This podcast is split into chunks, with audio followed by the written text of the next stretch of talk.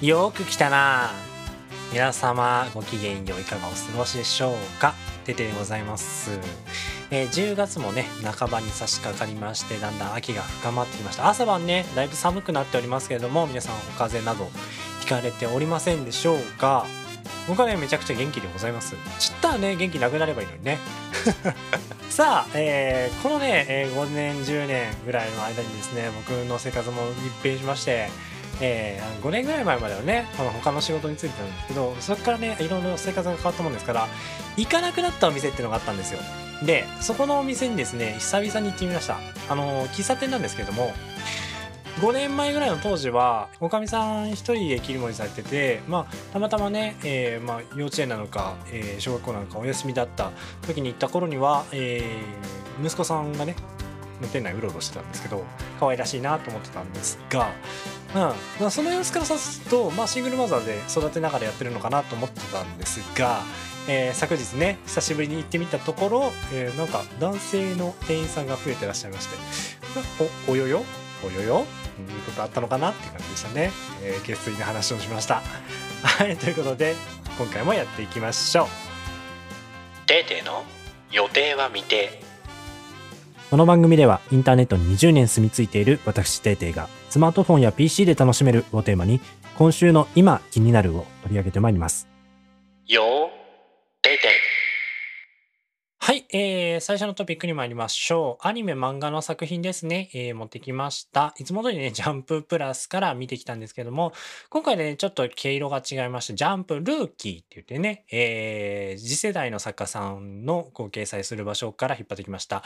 新井天先生の魔獣対策課第三対策室というファンタジーのね、えーお話を持ってきました。ゆるい職業ヒーローものの、えーよくあるジャンプっぽいお話なんですけども、はい。魔獣をね、討伐するという、こう、スタンスに関しては、もう、ザ・ジャンプって感じですよ。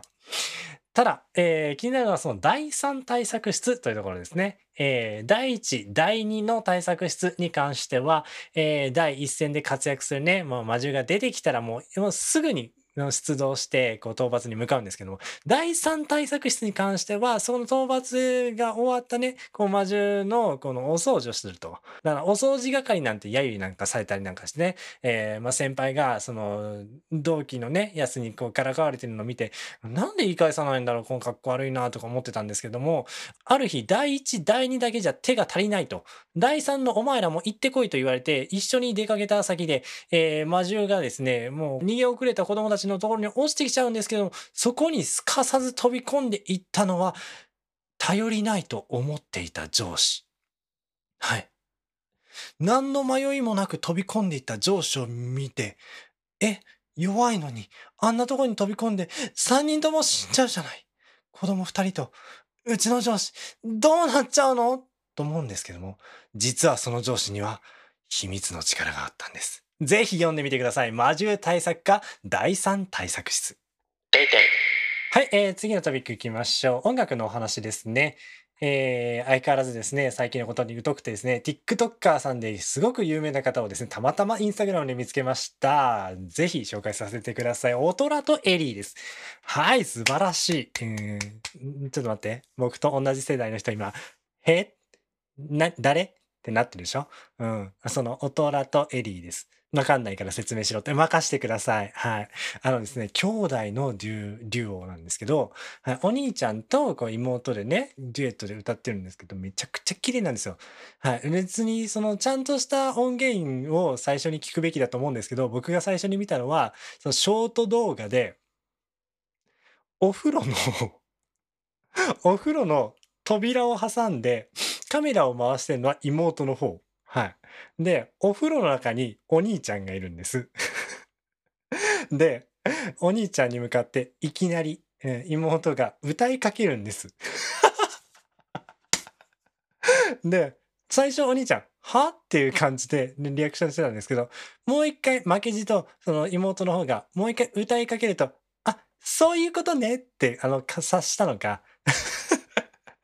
そっから続きを歌い始めて、おうで、お風呂の中だからめちゃくちゃ綺麗にその響くわけですよ。いい感じに響いてきたところで、えー妹がそこにハモリを入れる。もう、兄弟って意外とそうやって才能ってどっちかに偏ったりするんですけど、もうこの兄弟に関してはね、どっちも歌がバカうめえ。はい。で、そこで気になっちゃったもんだから、ちゃんとあのね、あの音源とか出してるのかなと思ったらしっかり出します。はい。ぜひ聞いてみてください。大人とエリー。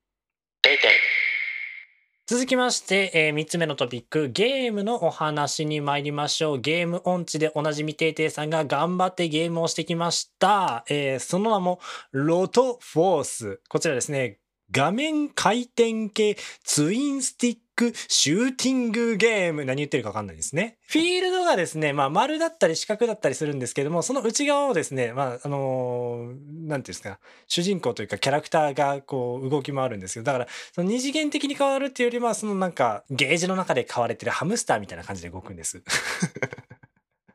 あ、そうなんですけど、あの、僕ね、これ、あの、やった時に設定のこう画面が最初に出てくるじゃないですか。それ適当にポンポンポンと押してったら、あ完全になんかその、間違えちゃって、英語の設定で始めちゃったんですよ。うん。で、なんか、英語でいっぱい出てくるもんだから全然読めねえの？うん。で、わけわかんねえなと思いながらやったんですけど、うん、実はよくよく調べてみるとですね、えー、普通に日本語の設定があるらしいんで、皆さんは日本語でやってください。ただですね、僕、この英語の設定でやってみたんですけれども、あのね、最初のチュートリアルがしっかりしてるのと、ゲーム性が単純なんですよ。あのー、こう、メインのこのキャラクターから、こう、ビームを打ったりとか、あの右に移動したり、左に移動したり、その最終的に、この、なんだその電光石火みたいな感じで、ピヨーンみたいな、その対角線上にピヨーンって飛んだりみたいなやつがチュートリアル全部やってくれるんで、正直英語設定でも全然楽しめます。ただ、ただ、皆さんにはおすすめしておきます。絶対に日本語でやってください。意味わかんないから。もう、ポイってしたくなっちゃうから。こちらですね、あの、iOS の他にも、えー、Android、Mac、Windows すべて対応してるみたいなんで、ぜひね、お手持ちの端末で楽しんでみてください。ロートフォースでした。えー、続きましてですね、えー、世の中にはいろんなフリマサイトがありますよね。えー、まあ、ラクマですとか、うん、まあ、あとは何も出てきませんけども、頭の中に。こんまでフリマサイトで売ってんのってものがあったんで、皆さんもしかしたらご存知かもしれません。はい。あの、ゲームアカウントのフリマサイトっていうのがあるのご存知ですか？ゲームクラブっていうサイトなんですけど、こちらですね、なんと業界17年目日本最大級ゲームアカウント専門フリマサイトらしいんです。17年もそんなものあったの？マジでびっくりしたんだけど、知ってましたか？でこれにですね、えー、まあ、いろんなものがこう売れてるらしいんですけど、全然知らなくて、えー、まあゲームをそもそもやらないの皆さん僕がやらないのご存知じゃないですか。ゲームのアカウントってめちゃくちゃ高く売れるのね。えー、今ね、サイトの方ちょっと見てるんですけど、モンスターハンターナウ引退赤12,500円。えー、ポケモン GO、えー、大行、えー、商品価格14,500円。ドラクエ10、5万円。うん、すごくない？やばくない ?5 万だよ。これこれに関してはもうなゲームの名前もすら知らないもん。新天井はい何ですかこれは。これ何のゲーム？わかんない。麻雀かなんかかな？うん。商品価格6万3000円。やばくない？やばくない？びっくりするんだけど。こんな感じでですね、もうなんか数万円単位のこうアカウントの購入売買履歴がですね、ざーっと載ってるんで、もし皆さんね、もう実際にはやらなくなったアカウントありましたら、ぜひ売ってみてください。ゲームクラブのお話でした。えー、もうおじさんもですね、えー、若くなくなりましたもので、えー、最新のね、機能ですとか、え最新のサービスがよくわからない年になってきたんですけれども。はい。iOS がですね、今度17ですか？えー、出ることになりまして、えー、それでですね、話題になっている機能がございます。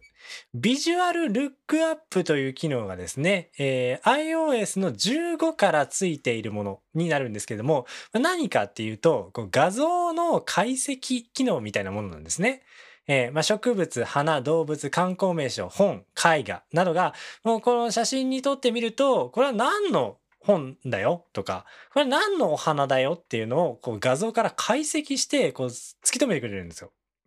これがですね、えー、なんと iOS17 と、えー、MacOS の14、えー、その間にこうバージョンアップすると、なんとこれがですね、ビデオ内でも可能になってしまったわけです。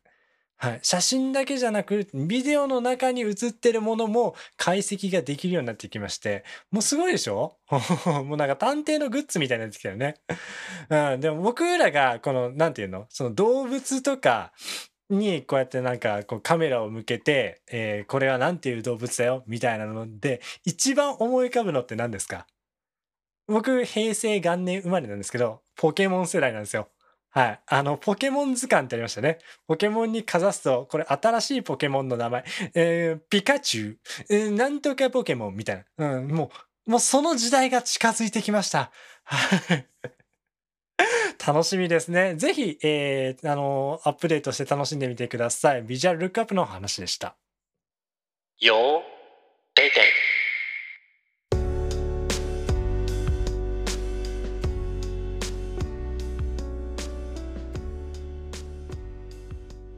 はい、えー最後までお楽しみいただけましたでしょうか。